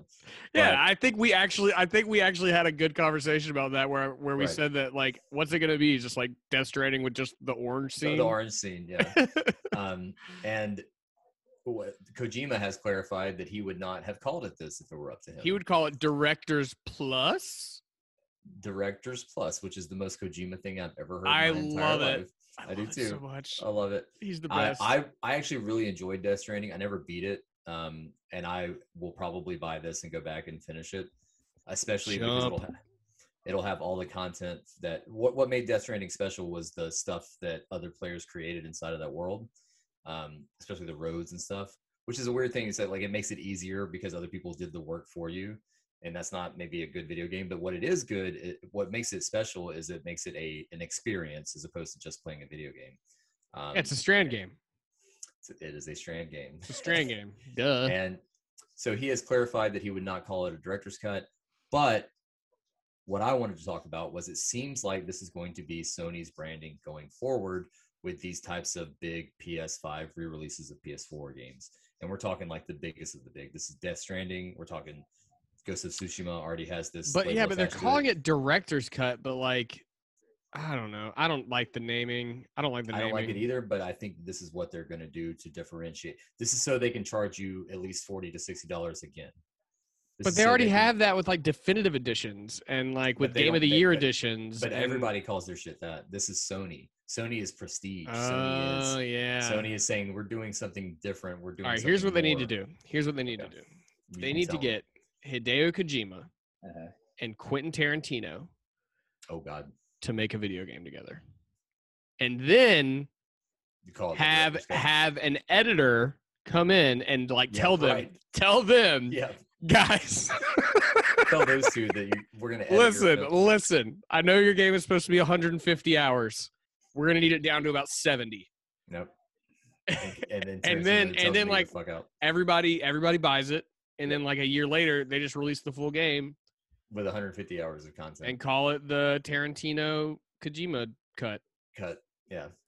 So I, I do think that, that they're going to do this going forward. I fully expect that we're going to see a Last of Us Part Two director's cut sometime in 2022, or maybe even by the end of the year. I think that if it was coming by the end of the year, they would have said it at E3. But I think this is going to be Dude. branding for them going forward because I- they're going to take it's going and, to and, you're and a God of War director's cut. All their Mhm. giant blockbusters are going to get this treatment. This is you're right is and you know what i i hate it i really hate it that's all i'm gonna don't- say about it I don't I mind it. I, I don't like the naming convention because I think it's it's more of a film thing. Because i think it's at, like, another way for them to extract money. dig more money out of my pocket for It a is. game that I've Oh, already played. Horizon Zero Dawn, Zero Dawn, Horizon Zero Dawn director's cut. For I honestly, I I might be really adamant about this, and just like be like, I'm not doing it. I'm not. I'm not buying it. I refuse. Uh, God of War. you can all go cut, I f bet you- yourselves. I bet you will buy that. Or Part Uh, if it comes with a statue, then yes. you've already got the statue. Yeah, I need another one. I don't know if they'll go that. I need I need one Ragnarok will I need one of uh Atreus like at the end of the game finding the cave paintings. yeah, that, that when the thing blows off. Oh, yeah. that's so cool. Oh yeah. Um, yeah, I, I think that this is going to be uh, a, an issue for Sony for a little while because they're going to keep re-releasing these PS4 games. I think it's shitty that they're not just going to give you the like ten dollar upgrade option like everybody else is doing. Um, but it's Sony. This is kind of what they do. Uh, I think we are, like- might be jumping the gun though, because so far it's only been two games. It's been Death Stranding and Ghost of Tsushima, both of which are either directed by a huge game director or like totally inspired by a huge film director. But like- so is so is Last of Us Part Two. Like that is 100 percent inspired by big filmmaking. So Uh, but a specific director. yeah, I guess it's not Kurosawa. Like Yeah, It's- like this but- one, they but- have a but- straight up Kurosawa mode. Like, and I know it's BS, but like it's there and but the it's fact- the director's there's- thing. two things here. So the fact that they've done this with two games signals that this is something that is they they have at least their marketing department is going with. And the other side of it is that the guy who created this, the actual director, says that he would not have chosen this nomenclature if he had the option to. I think this is a flash in the pan, though. You want to put a pizza bet on it? Beer bet. Beer bet, beer and pizza bet. You're, you're just hungry. I'm very hungry. Right now. no, right, beer beer, bet.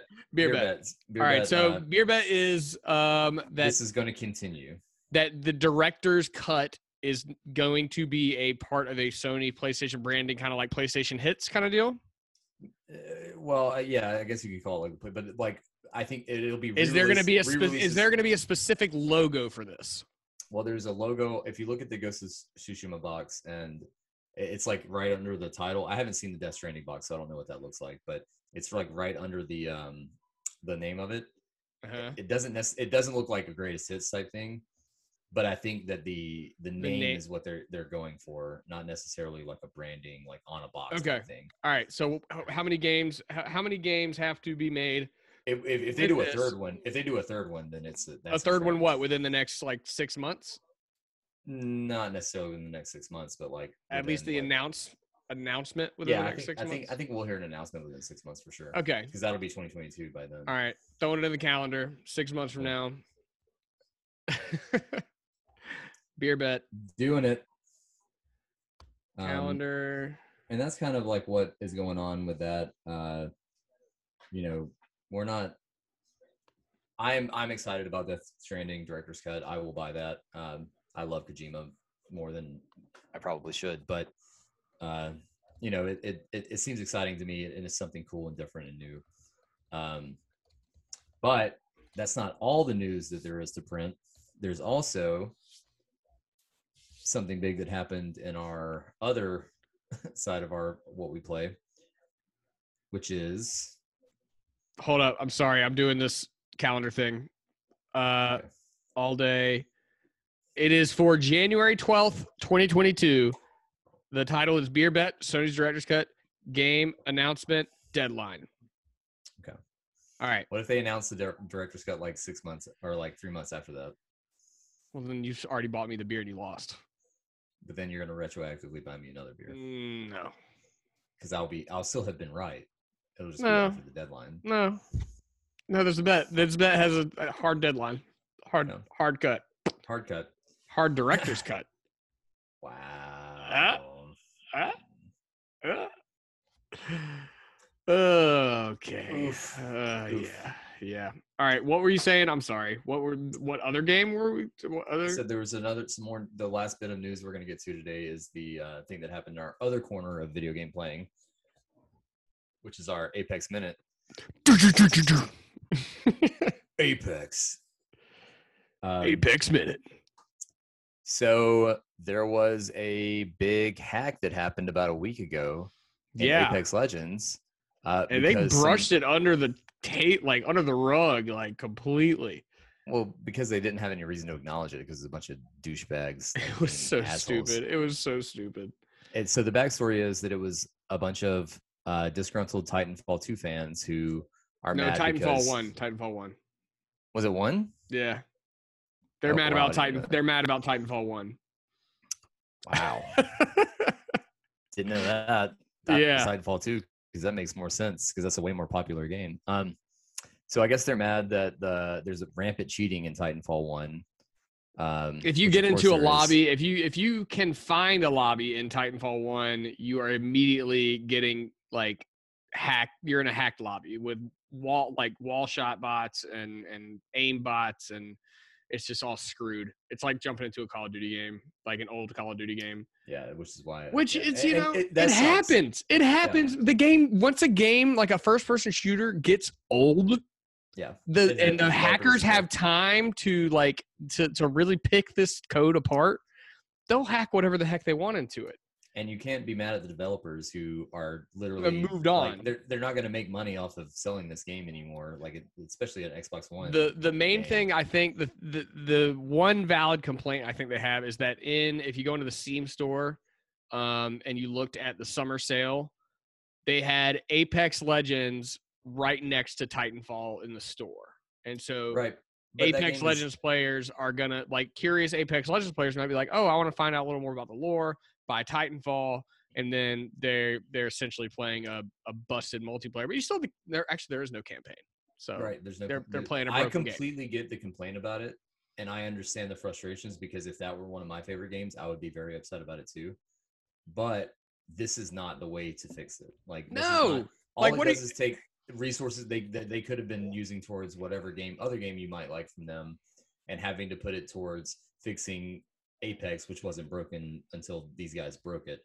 And what really is sad about it is that they're not going to help this at all. Like it's not going to change anything. no. It's just going to frustrate these developers who are probably, I mean, they're probably not overworked because uh, Respawn seems like a pretty, pretty good company to work for, but they're also not going to be like, okay, well, now that you guys were complete dickheads about this, we're definitely going to get on this issue that you have. Like yeah like the the the hypocrisy of it all is what kind of blows my mind. It's like so you're complaining about hackers.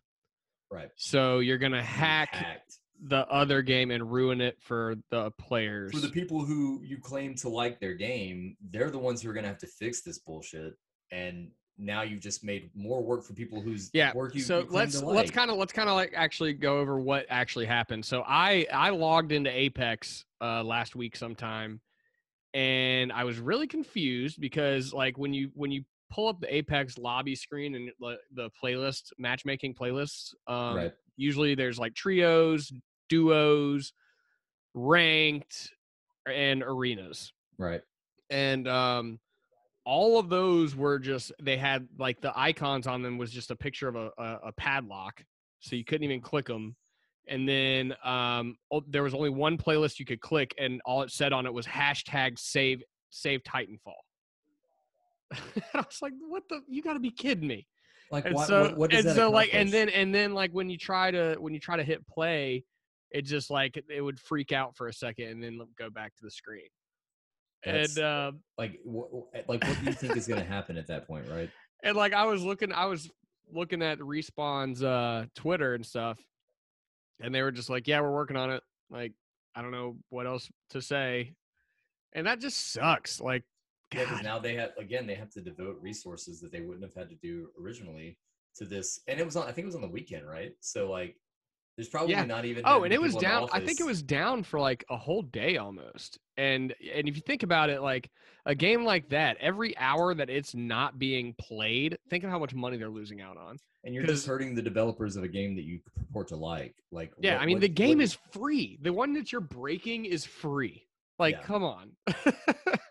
and and I'm, and it sucks. I do get the complaints about this, but like this game is that game came out in what 2013. Like you're talking about a game that is eight years old at this point, and I, I can tell you from There's I already been a play- sequel. Right. Like, there's been I- a I used to- sequel that's way used to- better. I used to play Jedi Knight 2 all the time, even after like it was not the like a huge game anymore. And those lobby those lobbies were hacked like a motherfucker. Like it you could not go in there without having like people cheating rampantly. But you Mm. know what? You kind of learn to deal with it. And just if you want to keep playing that game, you kind of have to like this is how it is. The you know, it you can download your own bots and stuff if you want to. I I personally wouldn't do that, but like you kind of just learn to deal with it. And it's not if you want to keep playing that game, if you like that experience, there are ways around that. You can create private lobbies. You can do all kinds of different things. Like not, it's not easy to do that stuff, but there are ways to do it, and that's kind of what you have to do if you want to keep playing these old games. There, there, people spawn servers all the time for these old games that don't have service anymore. Um, and and that isn't an easy thing to to get around. But if you care that much to where you would hack a lobby of a, an entirely different video game, then you would probably put the effort into like create one of these private servers or, or do something along those lines that allows you to keep playing the game in a way that is more pure. Um, I understand the frustrations, but this was the wrong way to go about it. Like hurting sure. another fan base and hurting the developers of the game that made the game that you like. It It is is not. It's, that is not. Dude, I just I, I have a feeling that it was like somebody that's still in their teens.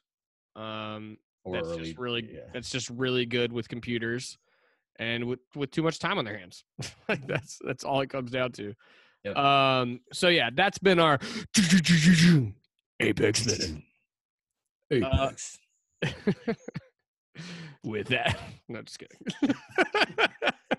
With so, uh, so, uh, so real quick, um, I, to be completely honest, I don't think either me or Travis have actually done a ton of gaming this week because we've both been super busy um, Mhm. with with doing other fun stuff like going to the river and going to bars and and having having fun outside of video games because you know there's there's actually surprisingly more to life than video games and drinking. However, I do love those things a lot.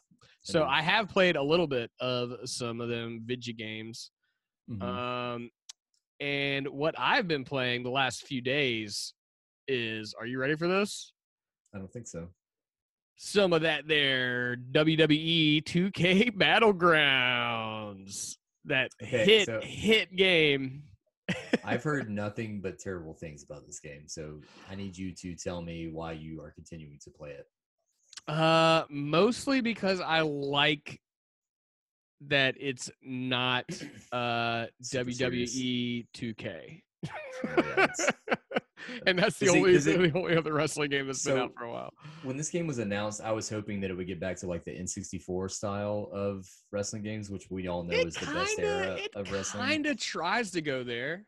Like it, but it doesn't tries have the controls of like those old um like WWC Nitro or like and also it just doesn't have the NWO versus the character. Like world. it, it, there. Okay, shoot. Whoops. Um, um, there is a a star-studded lineup. Like I love the lineup in this game. It as someone who grew up uh watching '90s wrestling, um, it's got a lot of good. It's got got you know quite the. There's Yokozuna in there, dude. They got Yokozuna. Yeah, they got So- Yokozuna. did they like- have like a bunch of the old like pre NWO cast? Uh, yeah. Well, you know, it's like, Ho- their I'm- most. I assume they have Hogan. And I did probably- not see Hogan. I did not see Hogan. Probably because of all the problem problematic stuff that's gone on with him. What about like. Mankind? There is mankind. Um, uh, there is uh, Undertaker's. Undertaker, Sting. Sting. Um, I played a Sting tonight. Tonight when I played, I played a Sting, and like I was watching to kind of see. Um, the the one thing that kind of upset me was you know all these wrestlers have iconic intros, and iconic intro music, and the intro music is there. Uh, but when it comes to their intros, every single one of these wrestlers basically, uh, instead of like walking out from a backstage area, they get dropped in on the on the walkway in like a box in a box and then they Oh, yeah, bust out of the like- box Yeah, And like then- toys, right, or something. i don't that. know they're in a crate it's like a wooden crate and then they just Right. like blow up out of it and then they all there's like three or four different animations like intro animations that they all share and i'm like Oh, that come on, sucks. come You on can't even get like the real entrances for them. Like, Exactly for these like legendary characters. Like I was because like the Sting one, I was playing with him and I was like that. I like my memory might be wrong, but I think that's the Sting intro. But then, then you saw it from like five. but then I play. Yeah, then I played the next round and it was like the other character did the exact same intro, and I was like, damn it. It's like if they had Hogan, he'd be like ripping off his his. Yeah, top, showing that hot know, dog skin. Right. That like you got to get at least like that's what people know about. That's why people like wrestling is because of the iconic stuff about it. Like hmm the characters, the larger than life characters, their intros, the way they talk. If you lose that stuff, like that's one of the things that the 64 versions of those games were so good at. Like it wasn't a one to one, it didn't look real or anything, but you Mhm. knew what they were going for. You knew what they were trying to do. You knew exactly like when when you know uh who was one of the big ones from back then? Like, Stone Cold. that like when Stone Cold would come out and he had like the two beer cans in his hand it might not look like actual beer cans, but you knew what he was doing, right? Mhm. So like it- those kind of things, you can't really. I mean, they.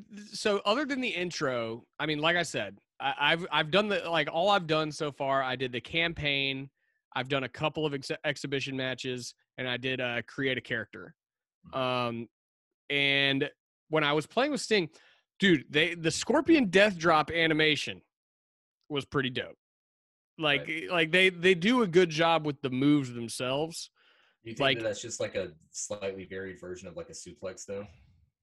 Well, Or yeah, that's what the or- or Death like Drop the was. simple- But I'm saying like, but but like, what I mean is, do like how much effort did they put into like differentiating that from like a different? I don't know. I'm I'm uh gonna have to go through and like play with some more characters and like see how good they do with those other ones. Yeah, because you um, just see that same animation over and over again. That's like, what's the point? All I know is I hear Lawler in the background be like Scorpion Death Drop, and he like flies that- into the air.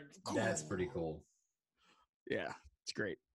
Um, but yeah, so that that was okay. The the like I said, the intros and also like all the punch animations for every character um are the exact same. Are you there?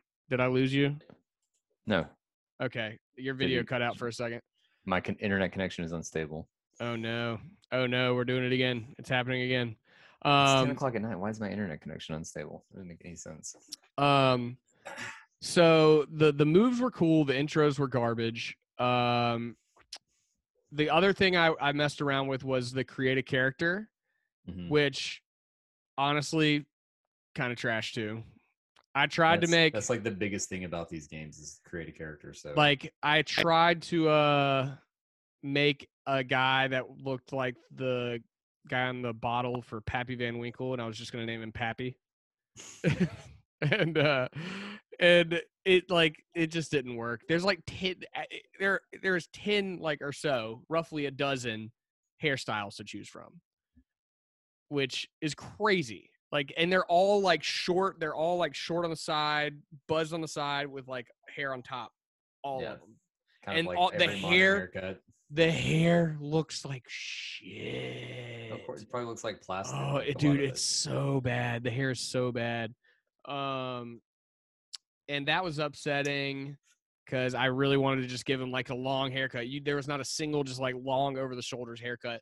Probably, if I had to guess, because of how bad it was in WWE 2K. Do you remember how that huge debacle, like with the hair in that game? No, Oh my god! I remember a lot of bugs and stuff, but I don't remember specifically there was a- like there was kind of hair. oh dude they, they were like it specifically with the hair like it would just like start like bugging out and like like just like doing some crazy stuff so i think they i think that's why they took out all of the longer hair hairdos but there's like no long hairdos the, That's- the only seems- that long seems- hairdo is like a probably look- ponytail that's like top knotted to the back like a like a heartbreak kid. yeah Oh, that's a pretty good one though. If you're gonna have one, that's that's the one to go with. Um, I think that the reason that they because it, it looks like longer hair. If you- if you have like you know plastic looking hair as it is, longer hair tends to look even worse and more fake. Yeah. But if you're gonna be plastic already, if you're gonna be bad at it, like at least Might give people the option to do that. Like that's the best part of those old games was like creating your own character, making them look dumb as hell, and and then sending them out to fight all these famous wrestlers and stuff like that was the best part of those old 64 games. And if you Yeah. can't capture that, then like what are you? And that creative character back in those days was not super robust or anything, but you could make it look Well- like yourself. You know? well also all the coolest stuff is all locked behind like two different currencies um oh, it's one of like costumes and stuff. Yeah, and um, you can earn the currency, but it Right. is a grind. grindy it is a grind if you want to if you want to earn that currency. Like otherwise, you can go buy the coins. Because this was a paid. We should say before PS Plus, this was a paid ass game. So like, Yeah, I, I, I'm. By the way, yeah, I should mention I'm playing this for free on PS Plus because I would I would never It's not pay for it. right? Um, uh, it's just a weird thing when you've already got like people who are and like Sony's paying you for every download anyway. So like you're still like they're still getting paid, and you still got currencies and like free to play model stuff on top of that. oh, there's I- th- th- it's all eh, there's so much stuff that's behind a paywall or like a grind wall. Um, like, a everything game at that point, everything costs like four thousand or so like of the grindy currency That um sucks. and I have been playing now for probably like two hours or so, and I've just earned over like somewhere between one and two thousand. Like, and I played like almost two hours of the game. So it's like, okay, so like you have to play, and you get that for leveling up. So I'm sure by the time I get to higher levels and I need more XP to get to those levels, the grind is just going to get even worse. right. Um, so like you can unlock one thing after playing the game for six hours, and then who knows how long it's going to take after that whenever the XP gets higher. So yeah, but uh, yeah, that that game, eh, it's, okay. It's okay. I'm having fun. Like I like punching Stone Cold Steve Austin in the face. that seems pretty good. Yeah. Yeah. I can see the I can see the appeal of that. the campaign also i will i will briefly mention the campaign um the story is all told via badly drawn comic panels um Not even like rendered cutscenes or anything. new just just comic comic panels that you uh that's like it's like a full page comic and then like you hit a button and it zooms in on the panel and you tab over the next one tab and it goes through Like and you're reads like like you're reading Comixology or something. Yep. And it's stone. You are a guy named. At least I am a guy. I can't remember if there's. I was drunk when I started playing this game. Uh, like real drunk. Uh, but uh, it was after the river the other day. Oh, Um, nice. Or wait, no, I don't. No, you slept. You you stayed at my house. After Yeah, it was the time we were drinking before that. Then. Oh, after you got back with your brother. Yeah. Yeah. Um. So the guy I'm playing as, his name is Bolo Reynolds, and um. So you don't know if you made that name or if I, I did not I did not make the name, but I I, I think you might have been able to pick from a couple of different characters, Characters, to, okay. to start out with, but I might be wrong about that. Bolo Reynolds is not the worst name I've ever. Bolo heard, Reynolds is a good name. I like the character Bolo Reynolds, and also um, so basically like you're you're wrestling this like amateur league, and Stone Cold Steve Austin like the first panel is him like on the phone. And he's like Vince, I've been to all these different training facilities, Oh, I've I've seen I've actually seen this intro before. and I found I've- two I've guys, Watched that. But it's all done in like these shitty comic panels. Right. um so it's it's funny i guess but i've I, after i watched the first one i've just been like skip skip skip skip skip just to kind of get to the next fight um yeah, I can see that. but those are all one note too there's like a uh, gosh i could keep going i'm gonna i'm not gonna keep going though i feel like we've given this game enough time um so what have what have you been playing or what do you want to talk about in your little your your time here So I've been playing a bunch of different stuff. I've been playing Mass Effect uh, again. Um, I've been playing Shin Megami Tensei, which we talked about. Um, I've also been playing Fallout New Vegas on stream. If you guys want to join me for that, it's a modded playthrough of that. Uh, it's very fun. Twitch.tv slash kind or oh my god i almost said kind of funny games Wow. we're gonna edit that twitch.tv slash gaming and drinking i am a little bit Toasty. yeah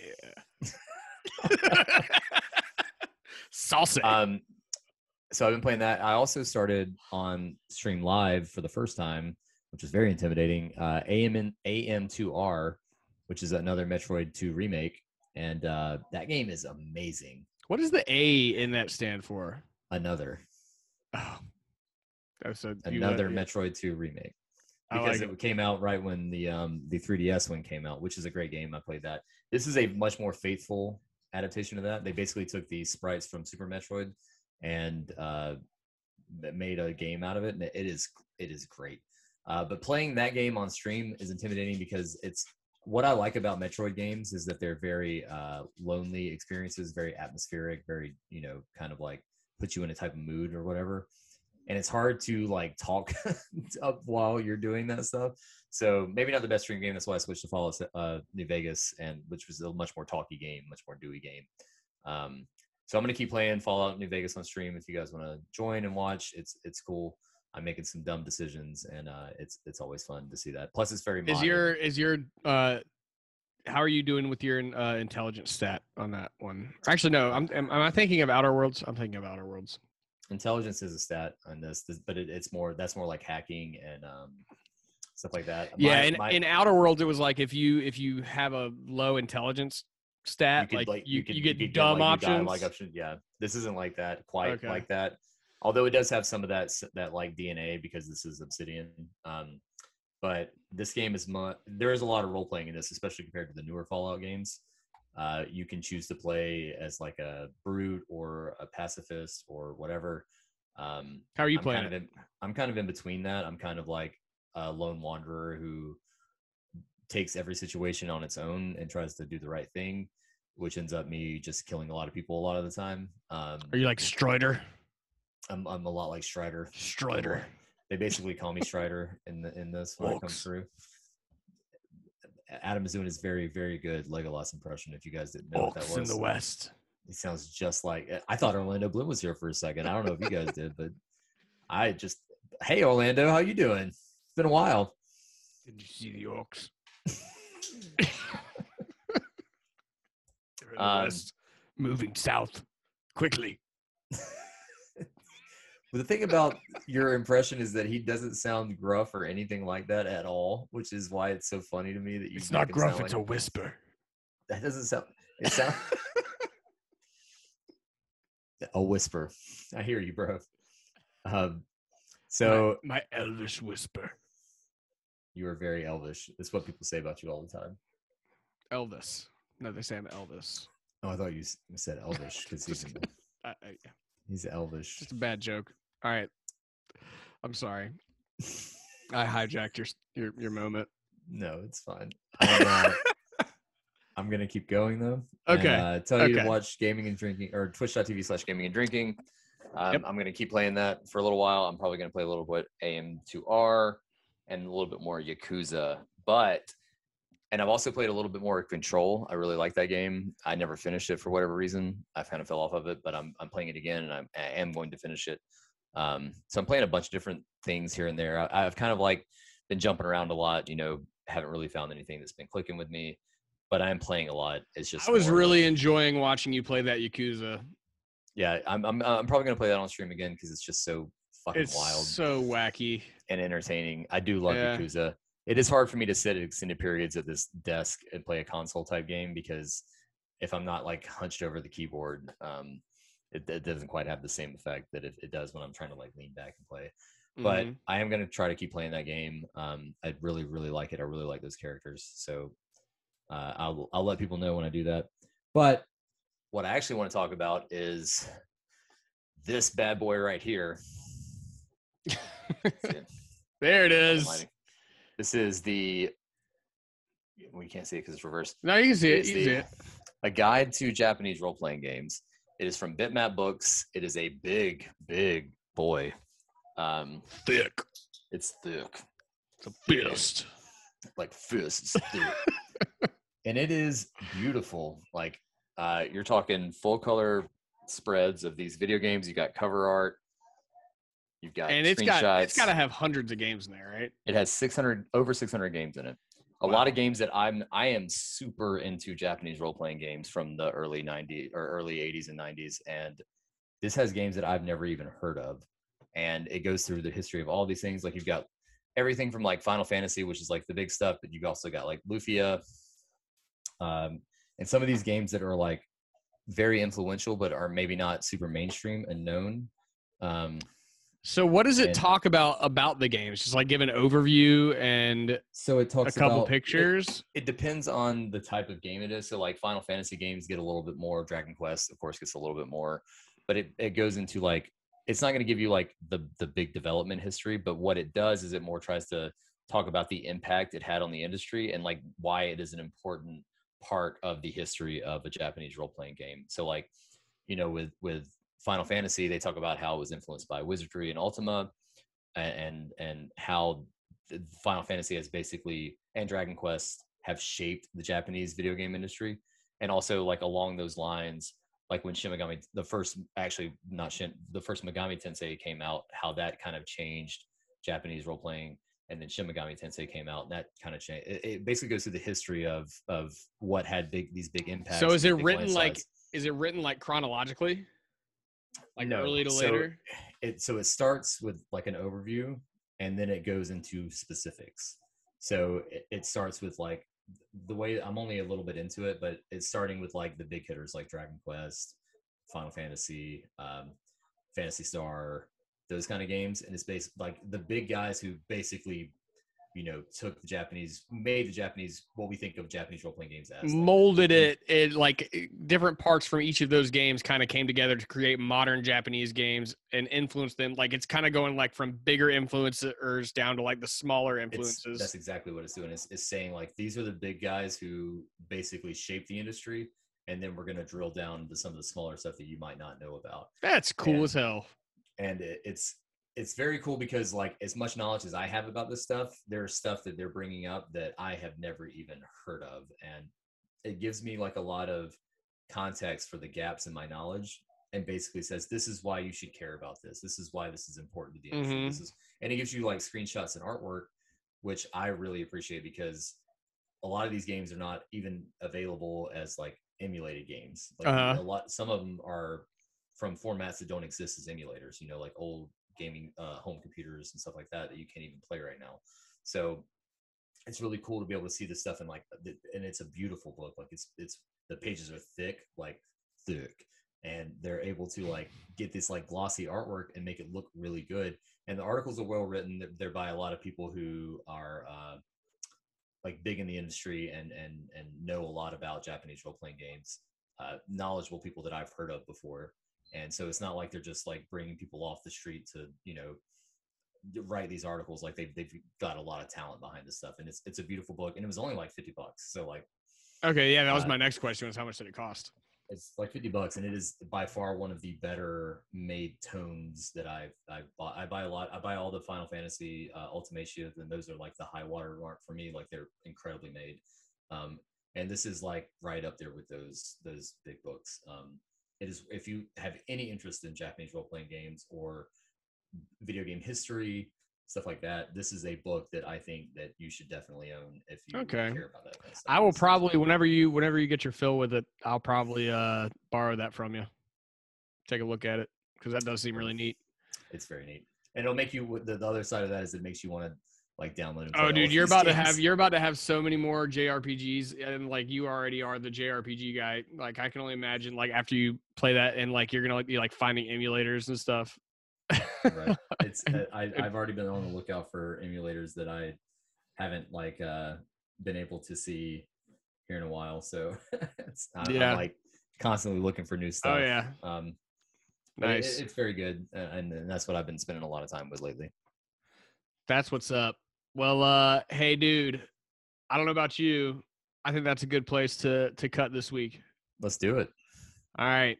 Um, so everybody, thanks again for listening and watching to this here uh episode seven. 007. Seven the James Oh, Bond of our podcasts. that's what they call Um, us Bond, James Bond. his impressions are just uncanny. Oh man, I got so more. good. I got more orcs. I got more. Uh, anyways, uh, no, seriously, thanks, thanks for watching. Thanks for, thanks for watching and listening. Um, and yeah, so we will, uh, we will see you guys next week. Um, cheers to you, everybody. cheers I'll have a good week. Later. I'm all right, guys All right, bye, everybody.